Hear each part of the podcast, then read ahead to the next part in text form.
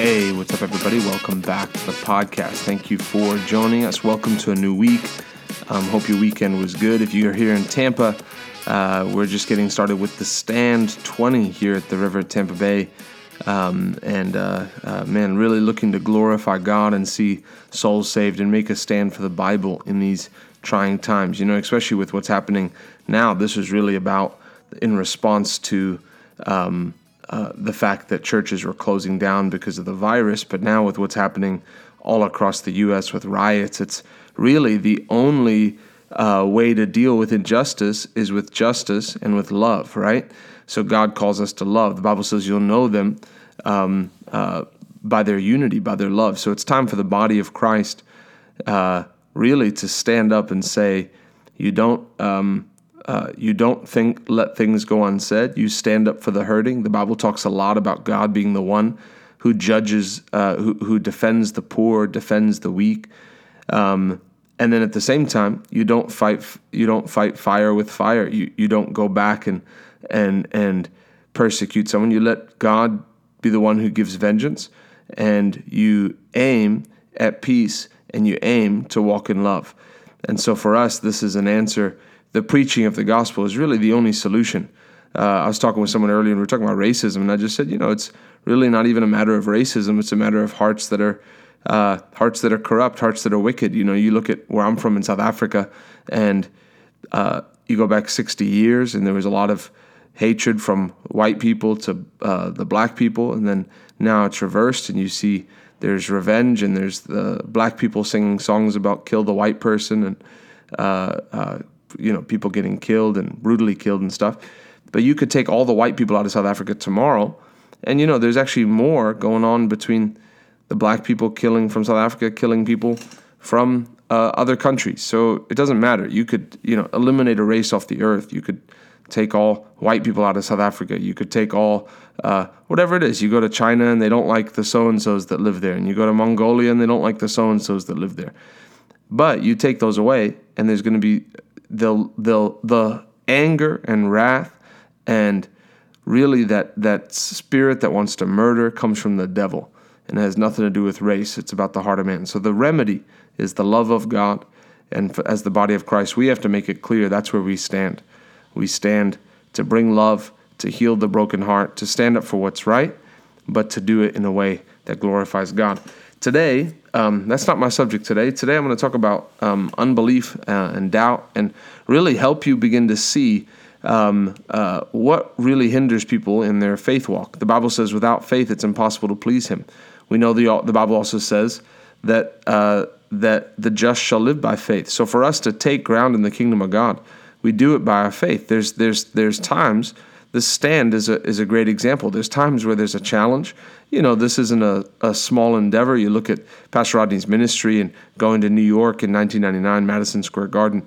There's steps of faith that the Lord calls people to. There's uh, steps of faith that the Lord calls people to take, and how to walk successfully in faith is one of the biggest keys. Is dealing with unbelief and with doubt. So we're going to talk about these two things. Um, number one, I want to just start by reading. Uh, Mark chapter 11, uh, verse 22 and 23. And it says, um, And Jesus answering said unto them, Have faith in God. For verily I say unto you that whosoever shall say unto this mountain, Be removed and be cast into the sea, and shall not doubt in his heart, but shall believe that these things which he says shall come to pass, he shall have whatsoever he says. You know, you can see there clearly in this one verse that there's two forces that counteract each other. The Bible says you have to first say. Faith is an action, so there's got to be something that um, uh, there has to be a, you know, you speak or you act. There's an action, but then it says have faith, which we know faith is of the heart, and then it says don't doubt. And so you can see you may have faith, but if there's doubt, then you're gonna you're gonna run into places where you don't have answered prayer because you doubt. So many people go through their lives saying, "Well, you know, I've just got these doubts. I've got these doubts." Um, so let's talk about that first. Doubt. What is unbelief?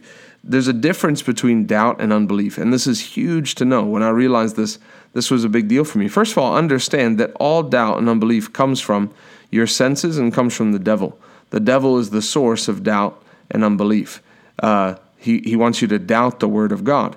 You know, we all know, we would say, all of us would say God is true, God has never lied, God has never sinned. God can't be wrong. So if God said, lay hands on the sick and they shall recover, why is there any doubt at all, right? The devil tries to challenge who you are. So the doubts can be about you. Maybe I'm not good enough. Maybe I haven't fasted and prayed enough. Maybe I'm not spiritual enough. Maybe I haven't read enough scripture verses, whatever. And then he challenges on the level of faith. Doubt, though, doubt is uh, really suspended judgment. The one who doubts suspends judgment. It's someone who hasn't made up their mind. It's someone who who looks and says, you know, I haven't seen all the evidence. So it's it's from the word. It it it actually also means fear. Someone who doubts is someone who f- fears. It originates from the Latin word dubious, which means unsettled. It means that you haven't fully made up your mind. That's why in the book of James, it says, A double minded man is unstable in all his ways. That's a doubter. A double minded man is a doubter. Someone who says, Yes, I know God's going to do it, and then says, Well, I'm not really sure. You know, I'm believing the Lord for this much money, and then, oh, maybe I'll just go get a loan. You know, it's someone who just hasn't made up their mind. When it comes to faith, you have to decide. Uh, it's either working or, you know, I'm either going to die trying or it's going to work. You have to put yourself out there, right? There's no backup plan. There's no plan B. I've I've made up my mind God is true. And so when it comes to God's word, you make up your mind. It's like when you sit use this we use this analogy a lot. You sit down on a seat. When you sit down on a chair, you you know, your body becomes at a place where if the chair doesn't catch you, unless you grab a hold of the arms and lower yourself down, if the chair doesn't catch you, you're in trouble. If those knees, I've had I've had the legs of of a chair buckle on me before, and it wasn't pretty, right? But you you have faith that the chair is going to hold you up. As Christians, we're called to have faith that God's word is going to hold us up. Where we face something, uh, a, a, dire situation, that we can look at God's word and see um, and see that there's uh, there's a promise for us, and we say, Lord, you haven't failed yet and you're not going to fail now. And you and you calm yourself, quiet yourself, take rest in the word and are confident that God's going to do what he says he's going to do. So the difference between doubt and unbelief is doubt is suspended judgment. Nathaniel can actually be uh, excuse me, doubt can actually be honest. Nathaniel doubted. It says um, Nathaniel doubted. He said, "Can anything good come come from uh, from Galilee, uh, uh from Nazareth?" He said, "Can anything good come from there?" And so he doubted that this was the Messiah, but then he believed later on. So doubt can be honest. Hey, I just don't know if I've ever, I don't know how that works. But you should be able, the moment you see it in the Word, to pass judgment. One of the things that's really helped me the most with, with faith is understanding that faith is a conscious act of my mind to believe. First of all, my belief is in my heart. So it's it's my it's my heart of faith, but my mind, I still have to deal with that you know, you can have doubts in your head, but faith in your heart, but you have to deal with your head. And so with my head, I just make up my mind. I believe the word. If it's in the Bible, it's my number one source of information and it's and it's true and it's every time. It's it's yes for me now. And so that's what you decide in your mind. And then your heart, you put your trust in God. Unbelief is different. Unbelief is a refusal to believe. There's a big difference. If you're having a tough time believing, it's not unbelief, it's doubt hey, I just haven't made up my mind. You know, I, know, I haven't seen enough evidence, right? Uh, uh, we're, we're, we're trained to look for evidence just in life, to look to see what something is. You know, it's like if you think of driving a car and you look ahead and you see a vehicle and you're like, what type of vehicle is that? It's like you're looking for evidence, right? You look, you see the shape. The shape makes you think it might be a Mustang. You get a little closer. Oh, I see the Ford. I'm, what are you doing? You're collecting evidence, and then you're going to pass judgment, right? You're, you're going to make a decision. You're going to unsuspend judgment. Doubt is where you just aren't sure. Hey, did you see the? Are you sure this is the description of the guy? Yeah, I think that sounds right, right? You, you can have doubts. But when we look at God's word, you can look and say, There is no doubt this word will work for me, and it'll work every time. It doesn't matter how close we get to the time where I need it to work, it's going to work. Unbelief is different. Unbelief is very different from doubt. Unbelief is skepticism, it's a negative rejection to faith. It's an it's an indisposition to believe, to uh, indisposition to belief. The definition of an unbeliever is an infidel. Unbelief is a negative action. It's a deliberate action. It's a decision to not believe. I don't believe that. It's it actually proceeds from an evil heart. Hebrews 3:12 says, "Take heed, brethren, lest there be in any of you an evil heart of unbelief in departing from the living God." Unbelief says no without thought or without proof. It's just a straight up denial. No, I do not believe. There's people in the body of Christ who say, I do not believe that miracles happen. They could see a miracle happen and they choose not to believe. There's, there's people who used to be, uh, you know, used to, there's a guy that I know who used to be a part of a, a Christian cult, right? It wasn't a religion, it was a cult. Uh, I'll just, I mean, I'll throw it out there. He was a Mormon and started questioning the Mormon church. And, um, and then went away from the Mormon church and then started like critiquing the Mormon church, all this online, right? And then all of a sudden couldn't be persuaded. So when I when I started talking about miracles to him, he was like, "Well, I'd need to see proof." And I sent him proof. I sent someone with uh, someone who had come through healing school and had a report from the doctor of cancer and had a clean bill of health and and the doctor's saying, "We can't find any evidence that you ever had cancer." But people like that have just made up their mind. They refuse to believe. Their whole worldview is based on that.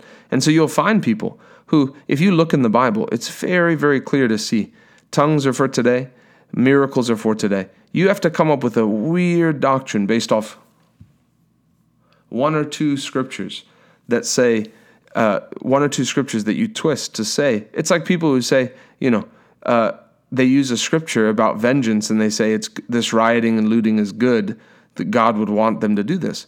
No, the Bible says thieves go to hell. So, I mean, be pretty clear.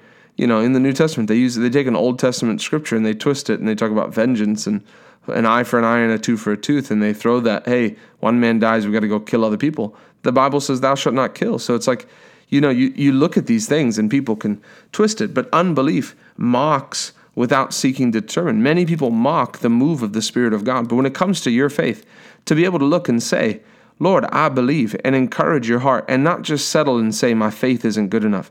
But Father, I'm choosing to not have suspended judgment, not have doubt.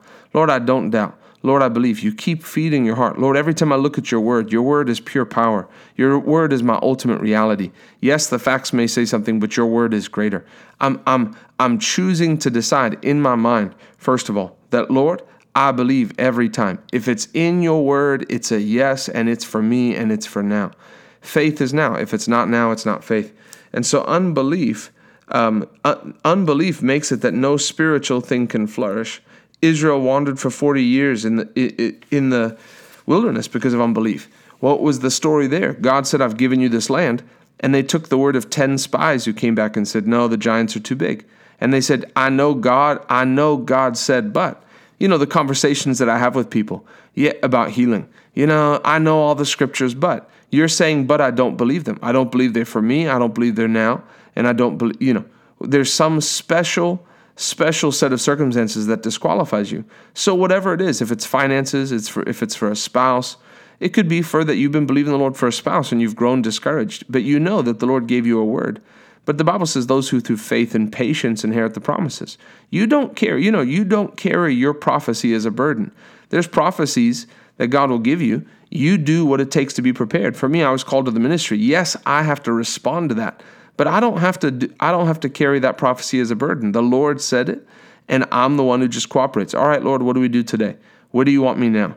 And you just if you follow the Lord every day and you go where he wants you to go, you'll end up in his perfect will as long as you're not resisting him in an area but don't carry don't carry the burden of you, of, of your prophecies and so you, you, your life spiritually can't flourish in unbelief and it could be your health it could be whatever but you choose whatever lie the devil has told you for you to settle below perfect faith that's caused you to stop and say yeah I, I, am disqualified from this that come, comes from the root of unbelief god wants to rid you on that Faith is an act. So let's talk about how to deal with unbelief. Number one, faith is an act. We destroy unbelief by acting on God's word. Romans 10 17 says, So then faith comes by hearing, and hearing by the word of God. You know, when God speaks to you and tells you to take a step of faith, it may be in the area of giving. That's where, when you act, you step into faith. There's a faith that comes when you act on God's word. When you step, and you may be nervous, you may be whatever, but you act on the word of God. Hebrews 11 7. By faith, Noah, being warned of God of things not seen as yet, moved with fear, prepared an ark to the saving of his house, by the which he condemned the world and became heir of righteousness, which is by faith. It's by an action of faith, a clear action of faith, that you destroy unbelief. You also hide the word in, in, in your heart. Many people don't know how to, how to really welcome the word into their life. When the word comes, Number one is you always just agree with it. Lord, my mind may not may want to reason me out of this, but your word is true every time. I agree with it. Number two, I rejoice over it. Lord, thank you for your word. Thank you, Lord, that there's miracle working power on the inside of me. Thank you that you said I'm anointed. And you agree with the word. And then number three, you meditate on the word. That's how you can actually grow and, and it becomes more of a confidence for you. But it, it'll take you just acting in faith to say, God, I believe. God, I believe. And you take a step, and that's where God meets you, and that's where you begin to see miracles. And you begin to grow because you see the Lord moving on your behalf. So, so you act. Mark 3 5. And when he had looked around about him on them with anger, being grieved for the hardness of their hearts, he said unto the man, Stretch forth your hand. And he stretched it out, and his hand was restored whole as the other. God calls people to act in faith. And so until you're willing, and it almost takes a decision beforehand. You know, when God speaks to me, I'm going to act. When God requires something of me, I'm going to give it. And you decide beforehand because that's where you see victory, is where you are believing the Lord for something and He prompts you to action. There will always be an action. There will always be an action because faith is an action. I want to see you walk in victory. Let this be the best week that you've had. Whatever you're believing the Lord for, don't be discouraged. encourage your heart. Put the word of God afresh in your heart and say, Lord, Whatever it is I need to do, I'm ready to do it. God, I'm looking to move forward. I'm not a person of doubt or unbelief. I've decided your word is true. In Jesus' name. I love you. Thanks for joining us. We'll see you next time.